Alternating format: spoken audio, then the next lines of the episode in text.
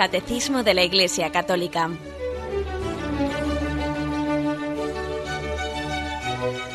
Un programa dirigido por Monseñor José Ignacio Munilla, Obispo de San Sebastián.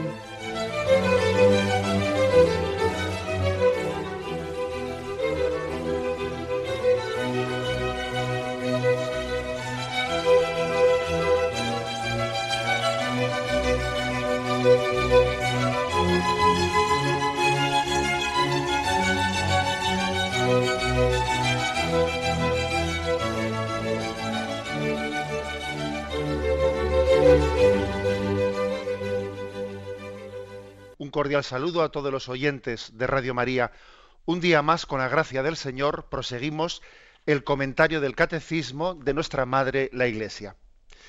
Y comenzamos dentro de la explicación del credo, un apartado que tiene como título Concibido por obra y gracia del Espíritu Santo, nació de Santa María Virgen. Es a partir del el punto 484.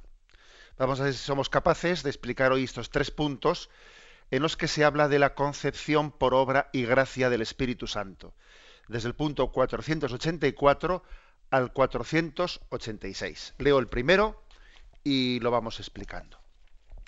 Dice así, el anuncio a María inaugura la plenitud de los tiempos. Gálatas 4:4. Es decir, el cumplimiento de las promesas y de los preparativos. María es invitada a concebir aquel en quien habitará corporalmente la plenitud de la divinidad. Colosenses 2.9. La respuesta divina a su ¿cómo será esto? puesto que no conozco varón, se dio mediante el poder del Espíritu. El Espíritu Santo vendrá sobre ti. Bueno, pues este punto 484 vamos a subdividirlo en tres afirmaciones para, para su explicación. La primera frase, la Anunciación a María inaugura la plenitud de los tiempos, es decir, el cumplimiento de las promesas y de los preparativos. No podemos entender a María sin haberla unido a toda la historia del Antiguo Testamento. No podemos hablar de María sin que nos demos cuenta que ella es la culminación del Antiguo Testamento. En ella se visualiza plenamente lo que es el resto de Israel. ¿Qué es el resto de Israel? Ese Israel que había permanecido fiel a la esperanza, a las promesas que Yahvé les había hecho. Eh, Israel en una buena parte no había sido fiel, había sido como la esposa infiel. Pero había habido un pequeño resto de fieles israelitas que habían permanecido fieles a Yahvé como la esposa fiel a su esposo. Y he aquí a María. En ella vemos cumplida la imagen de la esposa humilde y fiel. Y llegada la plenitud de los tiempos, en el plan de Dios, era necesario que ella pudiese acoger al enviado. Fijaros eh, este detalle. Yo, yo a veces he meditado en la, en la oración que si no hubiese habido un alma santa que le esperase, que esperase su llegada, que acogiese su llegada, pues el plan de Dios no se hubiese podido realizar. Dios hubiese tenido que, eh, pues sencillamente toparse con una humanidad plenamente cerrada a su llegada. Era necesario por lo menos que hubiese alguien que tuviese esperanza, es decir, que tuviese que tuviese un alma en actitud de espera y de acogida. En el plan de Dios, pues, la acogida de María a su don era necesaria. Si me permitís la, eh, la expresión, la expresión coloquial es como cuando Dios, es como cuando nuestro, nuestros, un padre, una madre quiere dar de, de comer a su niño, pero es necesario que le abra la boca. Es necesario que, que colabore hay un salmo que dice, abre la boca que te la llene. Es decir, Dios viene a darnos su don, pero necesita que nosotros lo acojamos, necesita que abramos la boca. ¿eh? Bueno, pues he aquí María. María es, la humanidad es la boca abierta, el alma plenamente abierta para acoger el don de Dios. Llegada la plenitud de los tiempos, María era el resto de Israel, la que iba a cumplir las promesas. En ella todos los preparativos encontraban su realización plena. Bien, seguimos adelante en este punto. Dice, María es invitada a concebir aquel en quien habitará, corporalmente la plenitud de la divinidad. Dice, María es invitada a concebir. O sea, Dios quiso hacer las cosas de una manera en la que pidió permiso. Es curioso, Dios pide permiso para entrar. Dios toca la puerta y dice, ¿se puede? Y María dice, adelante. Estábamos esperándolo en el pueblo de Israel desde el comienzo de los tiempos, desde nuestro padre Abraham. Adelante. Dios toca la puerta. Podía haberlo hecho de otra manera. Dios es soberano. Dios podía haber derribado la puerta. Podía haber entrado sin llamar. Podía incluso no haber puesto puerta. ¿eh? Pero no. Dios toca la puerta. Y dice aquí el catecismo que, que María es invitada a concebir. A María se le pide permiso. Otra lección muy grande. Dios ha querido, Dios ha querido salvarnos, Dios ha querido redimirnos, pero contando con nuestra colaboración. El que te creó sin ti no te salvará sin ti. La historia de la redención quiere incorporar al hombre, al que es redimido, quiere incorporarle también como corredentor. Él es el redentor pero no quiere que nosotros seamos meramente sujetos pasivos, sino que la, redención también se haga a través de la respuesta del, hombre a él. Otro detalle de, este, de este pasaje dice que en María iba a ser concebido aquel que en quien habita corporalmente la plenitud de la divinidad, que es un texto de Colosenses 2.9, en quien habita corporalmente la plenitud de la divinidad. María ha puesto ese cuerpo, decirlo, si me permitís de alguna manera, es decir, lo ha puesto ella, es decir, la divinidad habita plenamente, está presente plenamente en ese cuerpo que ha sido concebido en María y de María, por obra del Espíritu Santo. Y damos un paso más, dice la respuesta divina a esa pregunta que hace María, ¿cómo será esto? Pues no conozco varón. Bueno, primero la pregunta. El hecho de que María pregunte, ¿cómo será eso?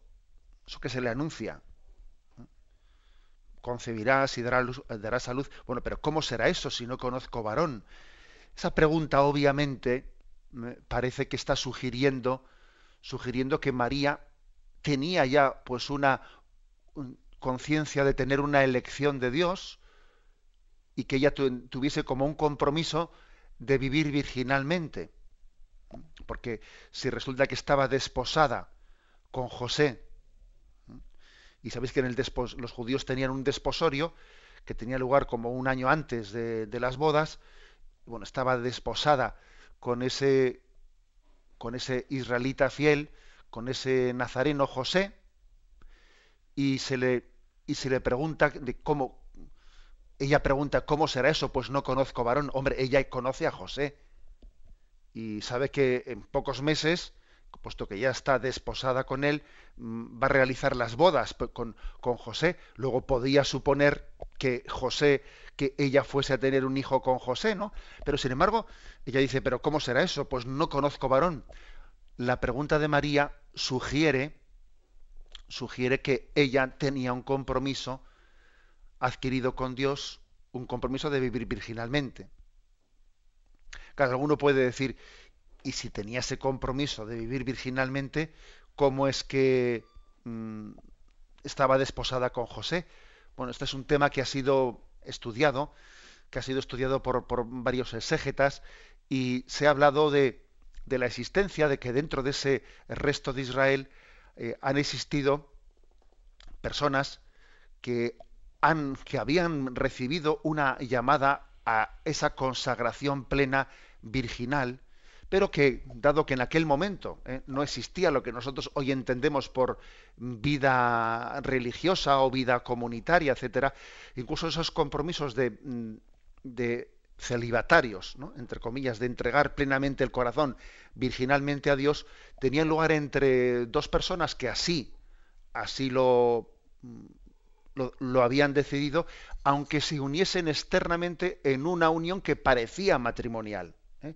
Era impensable todavía en aquel momento en el, en el, pueblo de Israel eh, la virginidad como consagración a Dios. Y sin embargo se estaban dando ya, ¿eh? se estaban dando ya algunos primeros pasos, lo, lo, hemos conocido también pues, por lo que aquellas comunidades del Qumran, que fruto de aquellos descubrimientos de, pues del Qumran en el año 1947, que se descubrieron aquellas comunidades que habían dejado aquellos, aquellos escritos, hemos conocido que ya comenzaba en aquel tiempo un, había parte del pueblo de Israel que tenía una conciencia de esperar a Dios de una forma celibataria. Bien, siempre eran grupos, grupos que estaban como eh, apartados. ¿eh?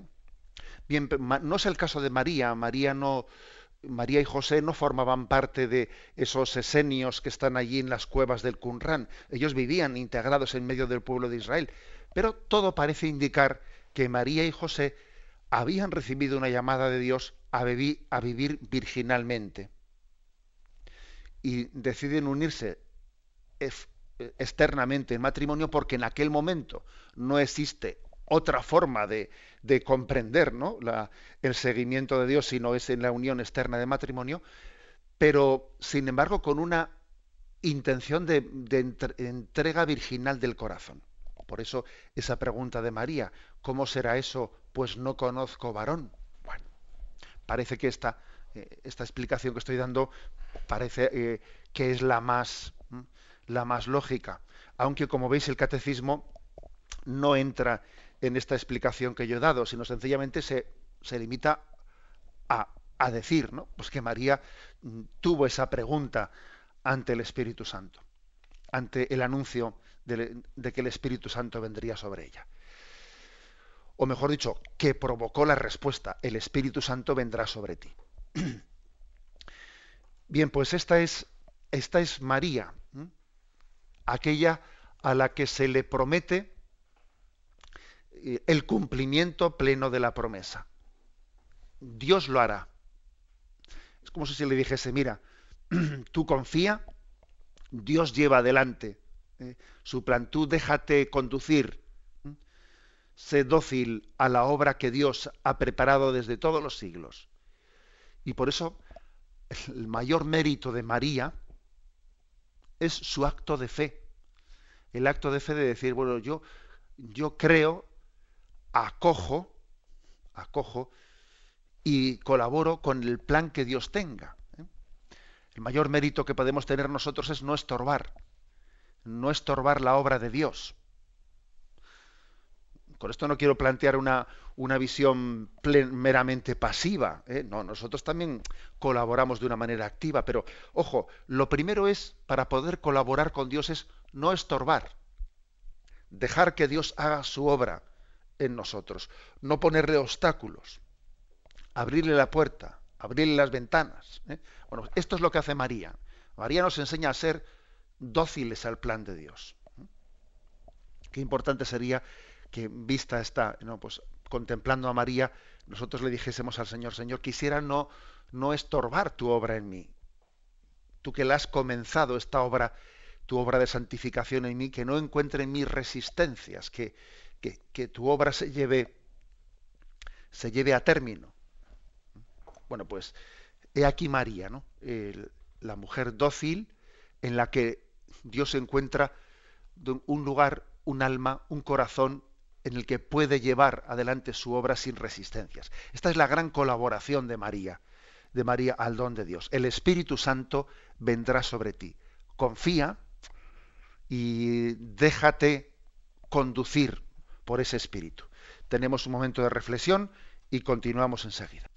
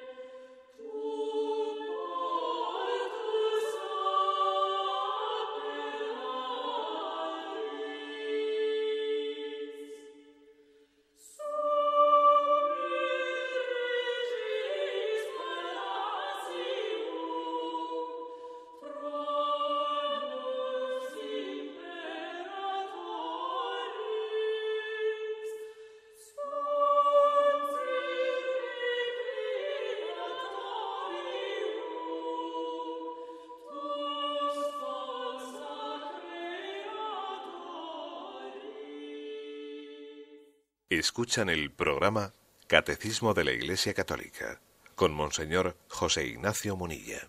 Pasamos al punto 485, que dice así. La misión del Espíritu Santo está siempre unida y ordenada a la del Hijo. El Espíritu Santo fue enviado para santificar el seno de la Virgen María y fecundarla por obra divina. Él, que es el Señor, da la vida haciendo que ella conciba al Hijo Eterno del Padre en una humanidad tomada de la suya. Bueno, se nos refiere aquí un texto, Juan 16, versículos del 14 al 15, que dice así, Cuando venga Él, el Espíritu de la verdad, os guiará hasta la verdad completa, pues os hablará por su cuenta, perdón, pues no hablará por su cuenta, sino que hablará lo que oiga y os anunciará lo que ha de venir.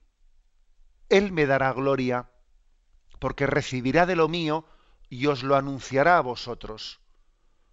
Todo lo que tiene el Padre es mío, por eso he dicho, recibirá de lo mío y os lo anunciará a, vosotros. Bueno, pues eh, en primer lugar, el hecho de que se haya puesto este texto aquí de Juan 16, versículo del 14 al 15, es para que nos demos cuenta de que la misión de las personas divinas está plenamente conjugada entre ellas. ¿eh? Por lo tanto, en el momento de la encarnación, eh, es, cierto que es el Espíritu Santo el que interviene, pero no podemos olvidar que el Espíritu Santo ha sido enviado por el Padre, ¿eh? enviado por el Padre, y que está preparando ¿no? la llegada del Hijo. Luego la, misión de las personas divinas está perfectamente conjugada entre ellas. Recuerdo que no hace mucho tiempo eh, hablábamos de este misterio de la siguiente forma. Acordaros que el Espíritu Santo forma la humanidad de Jesús en las entrañas de la Virgen María. En segundo lugar, ese Jesús que ha sido concebido en las entrañas de María más tarde, Él es el que nos dio al Espíritu Santo. Cuando su costado fue atravesado en la cruz, de su costado brotó sangre y agua y brotó el Espíritu Santo. O sea, el Espíritu Santo formó la humanidad de Jesús, pero de la humanidad de Jesús brotó el Espíritu Santo. Y en tercer lugar, ese Espíritu Santo que brotó de Jesús forma en nosotros, en, nos va santificando y va formando el corazón de Jesús, va haciendo nuestro, nuestro corazón semejante al corazón de Cristo. ¿eh? O sea, hay una interrelación continua en este misterio. Bueno, pues el, lo que se nos dice en esta ocasión es que ese Espíritu Santo ¿eh? que, que, Dios, que Dios envía, nosotros en nuestro credo decimos que procede del Padre y del Hijo. ¿eh? Procede del Padre y del Hijo el Espíritu Santo ha sido enviado a María, pero por lo tanto, en ese envío, eh, en ese envío está el Padre como el inicio, eh, el inicio de la decisión de la, de la encarnación. Parece como si a Dios Padre le dejásemos fuera de, de, la obra de la encarnación, como si fuese cosa del Espíritu Santo que forma a Jesucristo a las entrañas de María. Ojo, no nos olvidemos del Padre, porque toda acción salvífica y toda, eh, toda, toda misión eh, trinitaria nace de él. El Padre envía al Espíritu Santo. Bueno, esta afirmación es completada de la, de la siguiente manera. Acordaros que Jesús, Jesús dijo, cuando estaba preparando su ascensión a los cielos, yo os enviaré el Espíritu Santo cuando venga Él, el Espíritu de la verdad, os guiará hasta la verdad completa. Bueno, vamos a ver cómo la verdad completa. ¿Es que ya acaso Jesús no era completo? ¿Es que Jesús le faltaba algo? ¿En él no habita plenamente la divinidad? Sí, eso es cierto, eso es cierto. Pero cuando, cuando Jesús dice que el Espíritu Santo llevaría a la verdad plena lo que él había revelado no se refiere a que todavía lo que la predicación de Jesús estuviese incompleta. No, sino quiere decir que a nosotros el Espíritu Santo nos iría poco a poco educando en la comprensión plena de la revelación de Jesucristo. Porque la revelación de Cristo, sí, no, no, es parcial, es plena, pero la comprensión nuestra, la comprensión, pues nosotros tenemos dificultad en, en, abrirnos plenamente a esa revelación. Y tenemos que ser eh, poco a poco educados ¿eh? e ir creciendo, ¿eh? ir creciendo en esa, en esa comprensión interior. Bien, sigue adelante este punto que estamos comentando y hay un detalle que es muy importante. Dice, bueno, por lo tanto, el Espíritu Santo, ¿qué, ¿qué acción tiene ahí? Tiene la acción siguiente. En primer lugar dice santificar el seno de María y en segundo lugar fecundarla por obra del Espíritu Santo. Santificar y fecundar. La santificación la hizo de una manera ¿eh? en la que María no es que comenzó a ser santa cuando el Espíritu Santo llegó en este momento de la Anunciación, no. María había sido concebida inmaculada desde el principio. O sea, la forma de santificarla fue perfecta, fue no dejar que cayese en el pecado. ¿Eh? Es, es la santificación perfecta. Es la redención perfecta. Te, te redimo no ya levantándote del pecado, sino dándote la, dándote la gracia de no caer en él. Bueno, pues este es el caso de María, ¿no? que es la perfectamente redimida. El Espíritu Santo mm, la santifica. La había santificado desde el principio. ¿eh? Por eso se dice, llena de gracia. ¿eh? Así le saluda el ángel. Salve María, llena de gracia. Si tuviese, si hubiese tenido pecado, o pecado original, o algún pecado personal, no sería llena de gracia. Es llena de gracia porque no había eh, pecado alguno en ella. Bueno, pero en segundo lugar, primero dice santificarla, segundo dice fecundarla. Ese, ese, misterio en el que el Espíritu Santo fecunda en las entrañas de María, por obra eh, del Espíritu Santo es, es fecundado. Hay, una, hay un misterio en el que, fijaros bien, em, hace que María conciba sin concurso de varón, eh, por obra del Espíritu Santo. Pero hay que decir que estamos hablando de, un misterio que se nos escapa, pero no cabe explicar la encarnación como que el Espíritu Santo puso en el seno de María, pone en el seno de María un embrión venido del cielo. No, no es así como la Iglesia explica este misterio. No es que el embrión milagrosamente ha sido traído por el Espíritu Santo. No, no es así. No, no. María es fecundada. O sea, la encarnación no es que no es una, especie, permitidme esta expresión, ¿eh? que ya sé que en fin que es una comparación, una comparación muy atemporal, ¿no? pero bueno, muy extemporánea, quiere decir una, comparación extemporánea. No, es, como hoy en día se dice, ¿no? una especie de vientre de alquiler, en absoluto.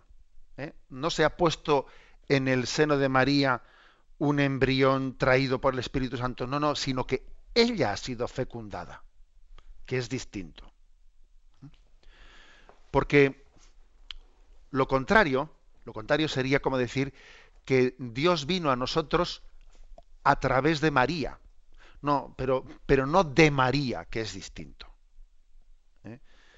No es, como os he dicho en alguna ocasión, per María Virgen en lo que decimos en el credo, sino ex María Virgen.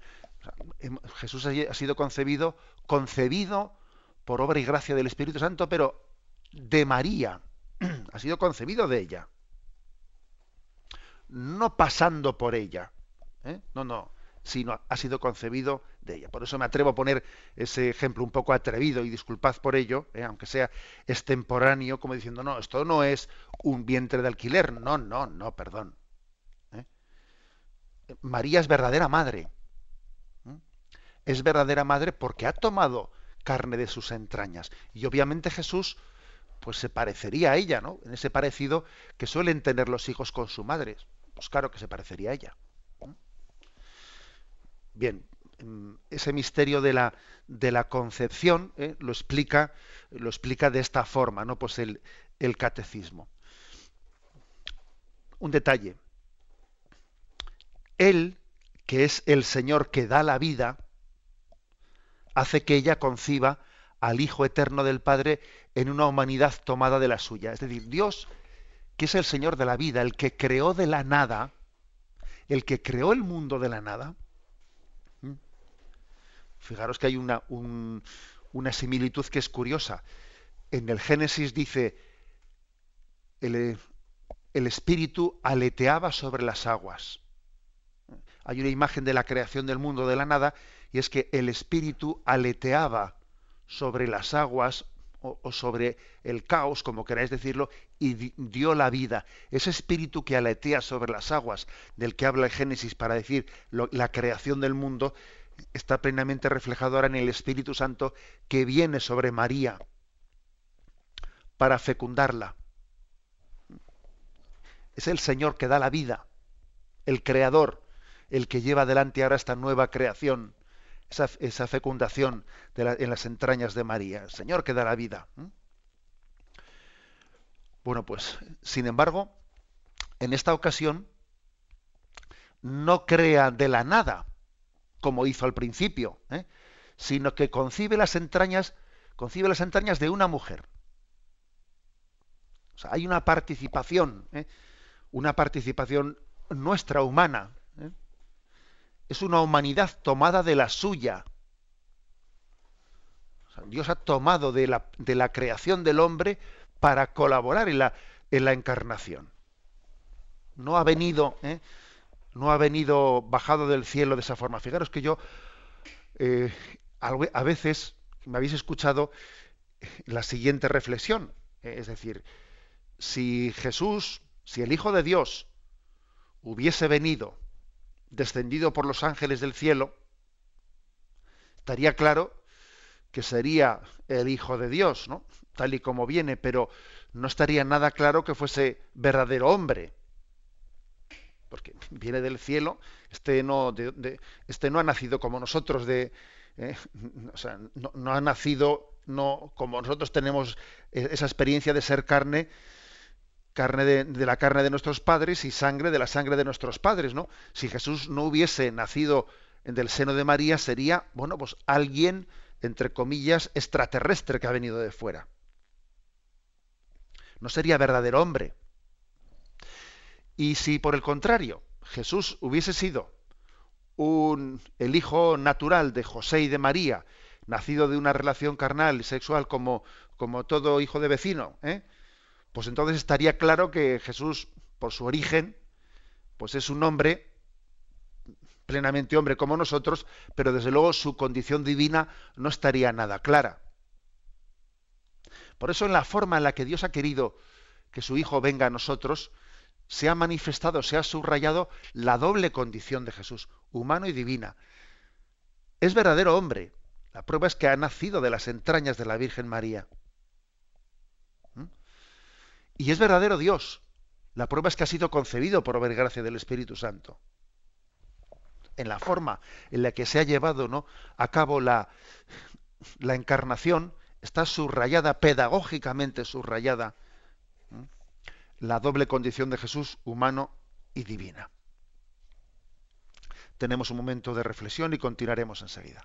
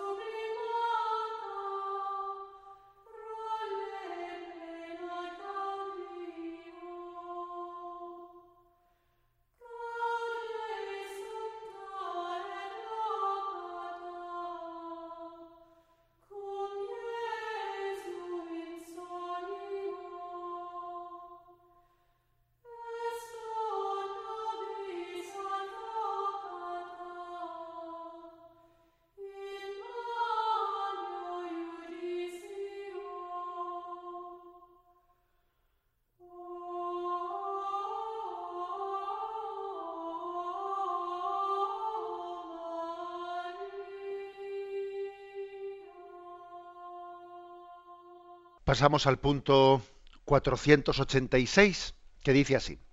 El Hijo único del Padre, al ser concebido como hombre en el seno de la Virgen María, es Cristo, es decir, el ungido por el Espíritu Santo.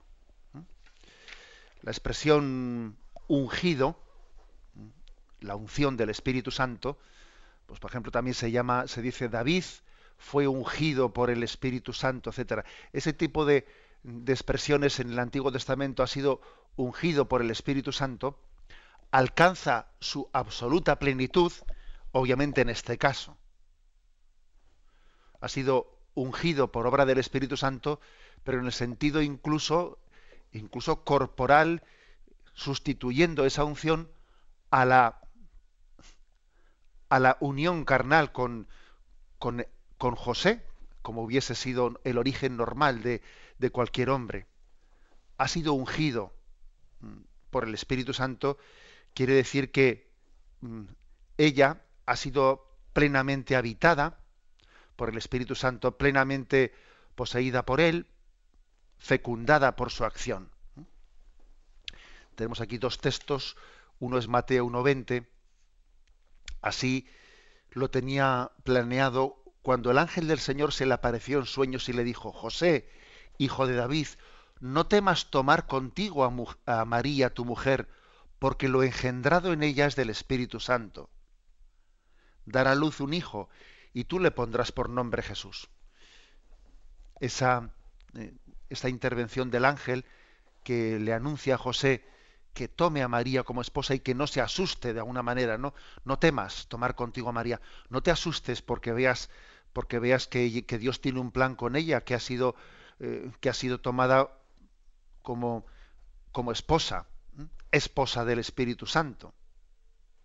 No temas, tómala como esposa, porque Dios tiene de ti, José, un plan importante, tiene el plan de ser protector de esa sagrada familia. José va a ser como la sombra, la sombra paternal providente que cuida de la sagrada familia, ¿no? Y podemos suponernos que José en ese momento estaría aturdido, estaría confundido, estaría diciendo, pero bueno, pero yo, yo aquí, bueno, no, no estaré estorbando. Si Yahvé tiene un plan así con María, con la que yo iba a desposarme, con la que yo estaba desposado, y vamos a casarnos, ¿no será más prudente que yo me retire? Que yo, que yo eh, posiblemente estoy en este caso eh, interfiriendo entre los planes de... Y entonces el, el Espíritu Santo, mejor dicho, el ángel, le dice, no temas tomarla como esposa, porque tú formas parte también de ese plan de Dios. O sea, se le está anunciando a José que ciertamente ha sido ungida por el Espíritu Santo María, ¿no? Pero él no, no pero él no sobra. ¿eh? Otro texto, Lucas 1.35. El ángel le respondió, el Espíritu Santo vendrá sobre ti, el poder del Altísimo te cubrirá con su sombra. Por eso el que ha de nacer será santo y será llamado Hijo de Dios. Ese cubrir con su sombra es una imagen, como os he dicho antes, que, en el Antiguo Testamento viene a recordarnos como la santidad de Yahvé Em, cuando se adentraba en el, en el templo era como una nube, ¿eh?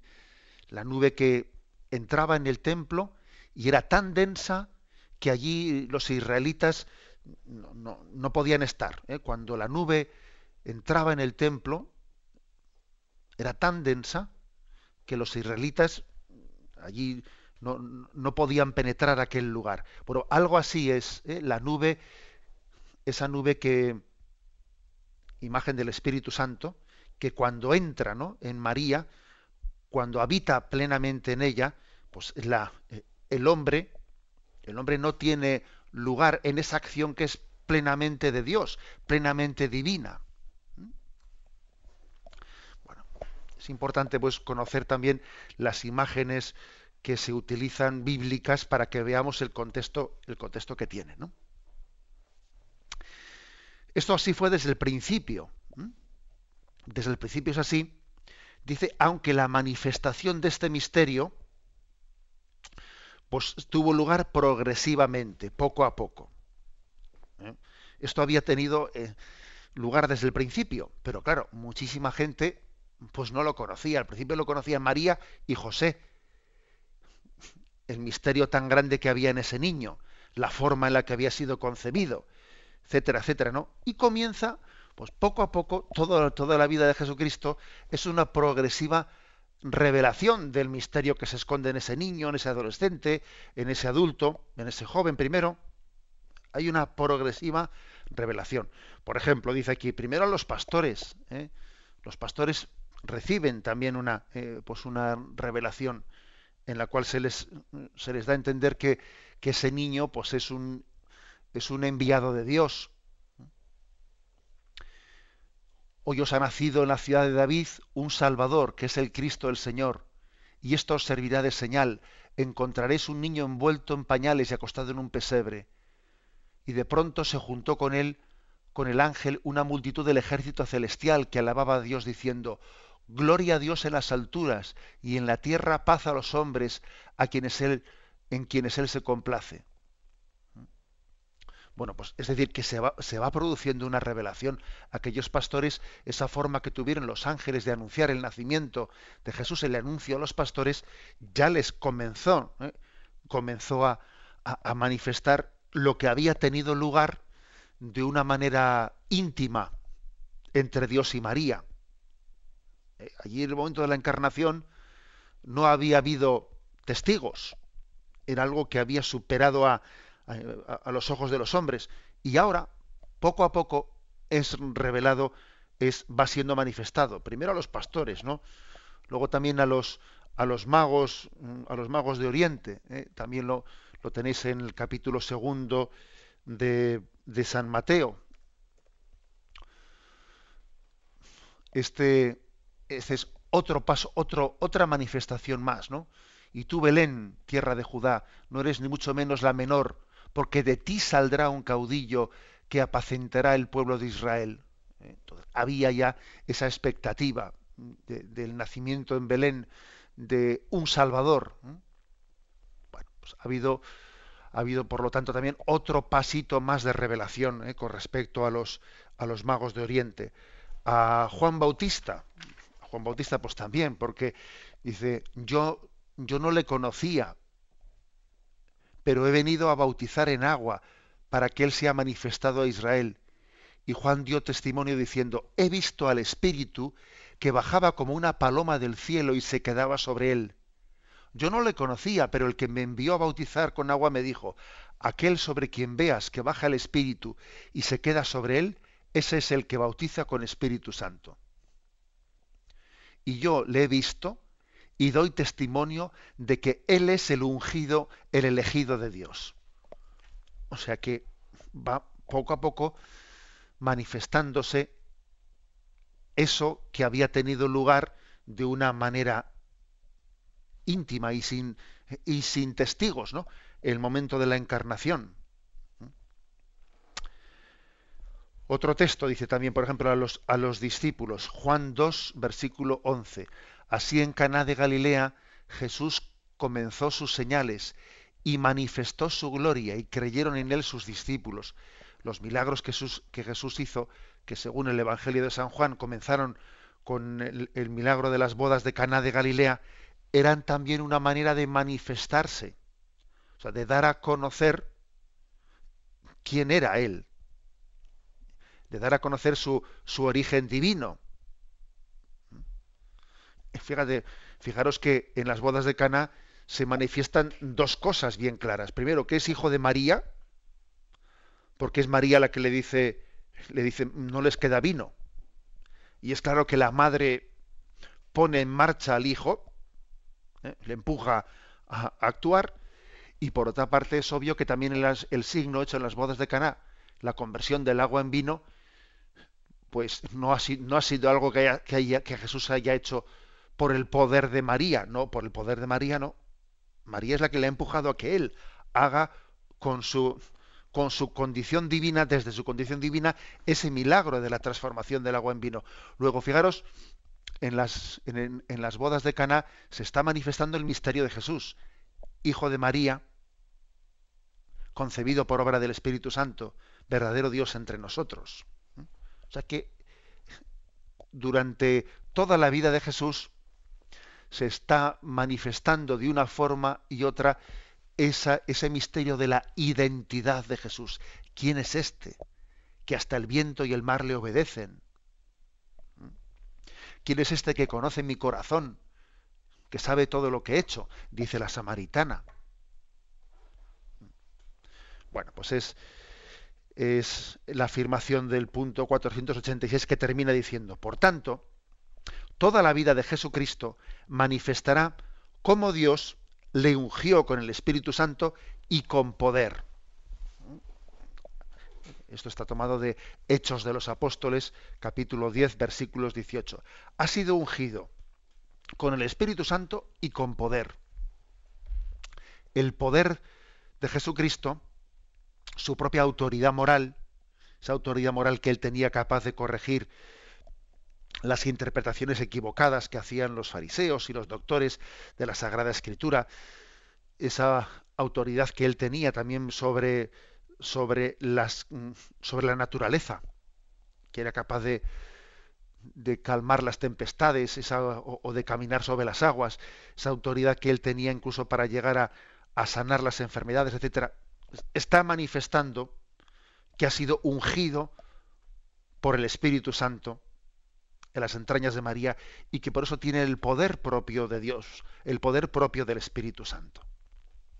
Todos los evangelios todos los evangelios están, están en perfecta conexión, ¿no? Y, desgraciadamente, en determinadas exégesis, ¿no?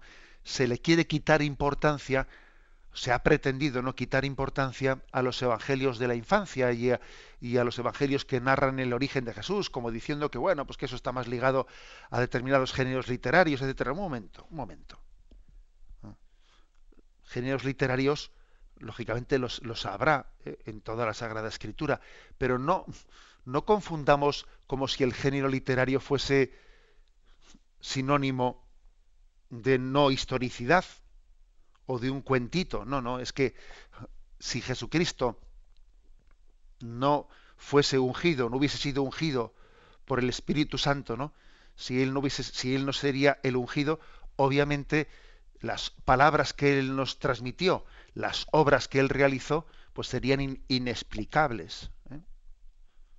Su origen tan especial, tan particular, eh, esa concepción virginal de María por obra del Espíritu Santo, es la que explica, ¿eh?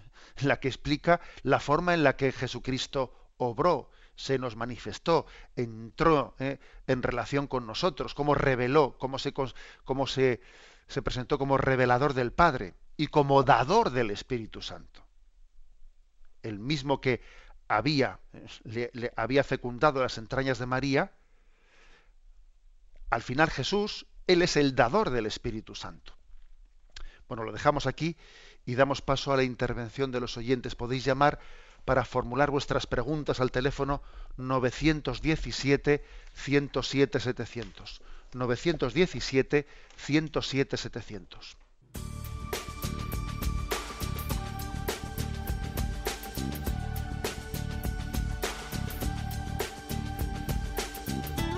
Radio María le ofrece la oportunidad de recibir en su casa sus programas favoritos.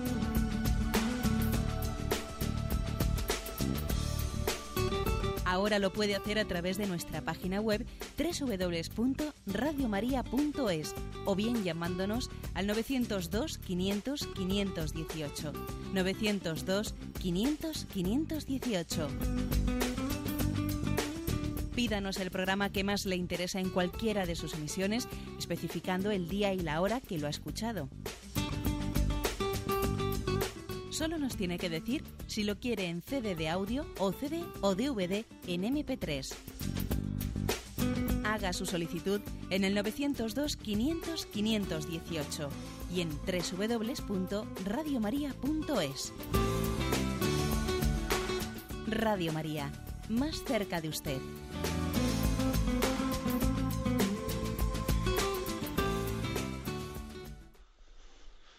Sí, buenos días. ¿Con quién hablamos? Buenos días, Monseñor Munilla. Adelante. Mire, totalmente de acuerdo sobre la virginidad de la encarnación de Jesús, totalmente de acuerdo.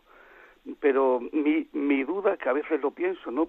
Como tantas veces el Evangelio nos habla de los hermanos de Jesús, incluso el apóstol San Pablo, cuando se refiere eh, Santiago, el hermano del Señor, yo siempre la duda, claro, uno piensa, o, José fue al matrimonio con ya, ya, viudo con hijos o pudo tenerlos con María. O sea, esa, esa duda, mira que soy creyente, ¿no? Que soy creyente, pero esa duda siempre me, me asalta bastante, ¿no? ¿Pudo tener Jesús hermano realmente de María? Que, que para eso, para mí, eh, la, o sea, lo que es Jesús mismo y su evangelio y todo, para mí no cambiaría, no cambiaría absolutamente nada. O sea, que tuviera hermano Jesús, para mí no cambia la esencia del evangelio absolutamente nada pero esa duda siempre me asalta. De acuerdo. ¿Qué piensa usted?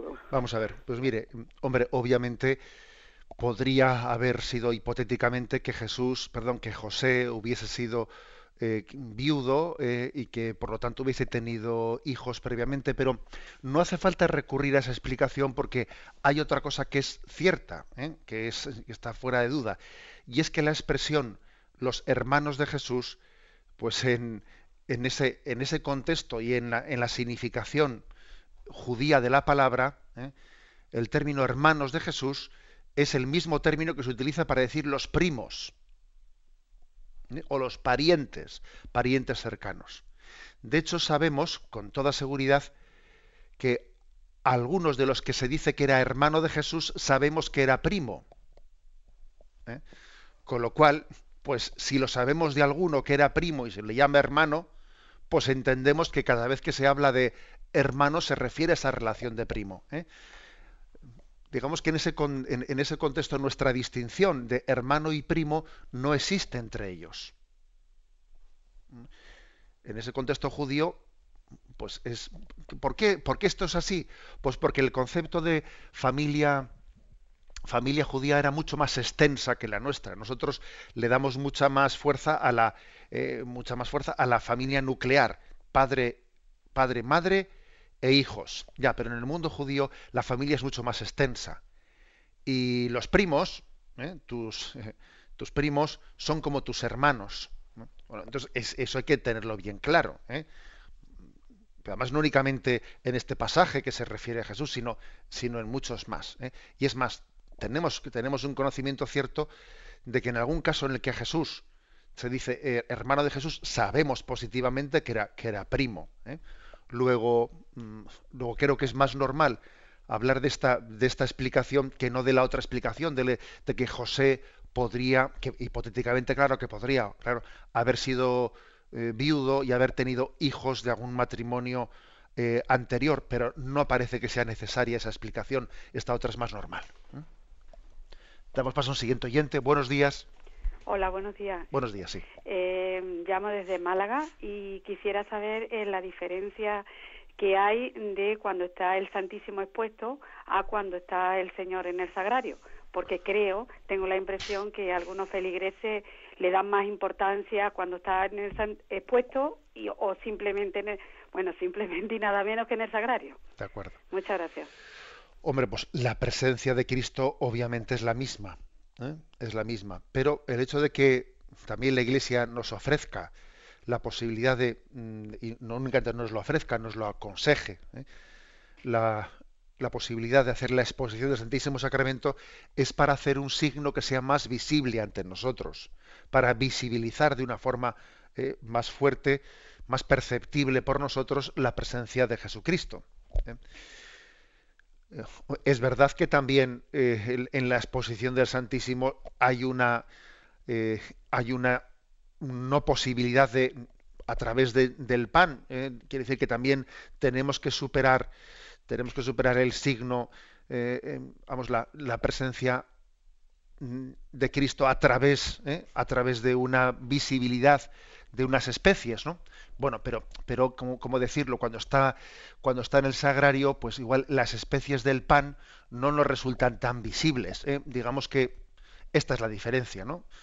La diferencia, con lo cual uno dice, a ver, tiene a veces la gente hace preguntas como las siguientes, ¿tiene más valor más valor la, oración hecha eh, con el Santísimo expuesto que con el Santísimo sin exponer. Hombre, vamos a ver, si la cuestión no es que tenga más valor, es de si ese signo a mí me ayuda más eh, a tener conciencia de la presencia de Cristo. Damos paso al siguiente oyente. Buenos días. Hola, buenos días. Sí. Soy José de Mérida. Adelante, José. Eh, hace tiempo que tengo una duda que desearía que me, si me podía aclarar. Del Antiguo Testamento tenemos en el Mar Rojo todos los jinetes esos que murieron, la batalla que ganó el rey David, qué pasó con las personas y la familia de esta, de de estos guerreros. En el Nuevo Testamento Jesucristo no curó a todos los enfermos, ni leprosos. ¿Qué pasó con los demás? Es que solo cura a los que creen. Y él, nos dijo, amarás a tu enemigo. Todo esto eh, veo que sea un poco contradictorio, me gustaría. De acuerdo. Vamos a ver, yo creo que hay que, que hay que entender que la historia sagrada, en ella también se, se anuncia a modo de un signo la salvación que Dios nos trae a todos. El hecho, por ejemplo, de que Jesucristo curase a algunos enfermos y otros, la mayoría ¿no? de los enfermos de su tiempo, no fueron curados. Y por cierto, los que fueron curados por Jesús, al cabo de un tiempo volverían a enfermar y a morir. ¿Eh? O sea, que fue un signo. los signos, signos son. Son signos de, de, una salvación y de un don de Dios que, que, está por llegar. Es como un pequeño adelanto, es como las arras de lo que Dios viene a traernos. Nosotros no nos quedemos con el signo, sino con el significado eh, que ese signo nos quiere, nos está ofreciendo, al que nos está remitiendo. Las curaciones que hizo Jesús eh, querían ser como un signo de la curación eterna, de la salvación eterna de nuestra alma, a la que Dios nos llama. Bueno, pasando al Antiguo Testamento. En el Antiguo Testamento dice usted, claro, es que yo veo algunos episodios del Antiguo Testamento, pues claro, las batallas que Israel eh, ganaba, pues también eh, los que perdían aquellas batallas también eran hijos de Dios, ¿no? También Dios querría, claro, vamos a ver, pero no, no olvidemos que Dios está llevando a cabo un signo, que es el signo de que el pueblo elegido, el pueblo que ha sido elegido para manifestar la salvación de Dios a todos los pueblos, es un pueblo pequeño, débil, humilde, al que Dios asiste para que se abra paso en, medio de, pueblos mucho más fuertes que él, pueblos crueles que le quieren someter a la esclavitud y que sin embargo Israel es protegido, liberado de la esclavitud de Egipto, etcétera, ese es el signo. ¿eh? Ese es el signo. Ahora sería una algo extemporáneo, ¿eh? extemporáneo el, decir, bueno, pero también los soldados que perecieron en el Mar Rojo eran unos, mandados, ¿no? Ellos no tenían culpa de que el faraón les hubiese mandado. Hombre, no, no hagamos ese tipo de, de, de explicaciones o de preguntas tan extemporáneas porque Dios quería llevar a cabo ese, eh, ese acontecimiento, era un signo de que nosotros en nuestra debilidad, Dios nos protege y Dios nos, nos, nos, conduce en nuestra vida en medio de dificultades y en medio de enemigos mucho más fuertes que nuestra carne y nuestra sangre y nos lleva a la tierra prometida. ¿eh? O sea, no interpretemos, no hagamos una lectura una lectura de comprensión literalista, sino que en los acontecimientos de la salvación Dios nos estaba hablando de la salvación definitiva. Damos paso a un siguiente oyente. Buenos días. Buenos días. Adelante, le escuchamos. Llamo de Córdoba, soy Carmen. Adelante, Carmen. Quería hacerle, Monseñor, una pregunta. Una vez que partamos de esta vida y estemos ante el Señor, ¿aumenta nuestro conocimiento hacia Él para poderle amar más o queda como diría, no limitado, sino el que solamente tenemos querido aquí en la tierra. De acuerdo. Bueno, vamos a ver, es importante lo que dice el oyente, ¿no? Hay dos, mm, dos cosas que decimos en, al estar, ¿no? Al, al ponernos en presencia de Dios, entonces el conocimiento de Dios será muy superior al que tenemos ahora, porque entonces le veremos tal cual es. ¿eh? Entonces tendremos una visión beatífica de la aquí conocemos en sombras como ¿eh? dice San Pablo pero allí conoceremos a Dios directamente. Luego ese conocimiento superior de Dios eh, nos permite nos permitirá no pues lógicamente amarle mucho más. Pero al mismo tiempo también hay que decir que nuestra capacidad de amar a Dios se va también se va labrando en esta vida. Es decir que que aunque allí seremos todos plenamente felices, plenamente felices, sin embargo, no todo el mundo tendrá el mismo grado de gloria. ¿eh? El mismo grado de gloria es como si, pongamos el siguiente ejemplo, si uno va al cielo pues con, una, con un vaso vacío, Dios llenará su vaso. Y si uno va al cielo con una jarra, ¿eh? Dios llenará la jarra. Y si uno va al cielo con un gran barril, Dios llenará el barril y cada uno será plenamente feliz, pero la capacidad de gozar a Dios y de, conocer y amar a Dios también será proporcional al grado de apertura que hayamos tenido en esta vida a la gracia de Dios. Cuando la respuesta es, el grado de conocimiento de Dios es muy superior porque allí a Dios le vemos, pero la capacidad de gozarle está también condicionada, los grados de gloria en el cielo existen, ¿eh? dependiendo de nuestra apertura, apertura, es decir, nos, estamos en esta vida capacitando para gozar de Dios en el cielo. ¿eh? Tenemos que pedirle al Señor la gracia de ir, pues no con un pequeño vasito, ¿eh? para que Él lo llene, sino con, un gran barril, ¿no?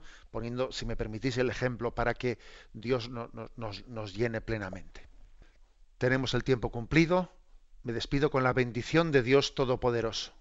Padre, Hijo y Espíritu Santo. Alabado sea Jesucristo.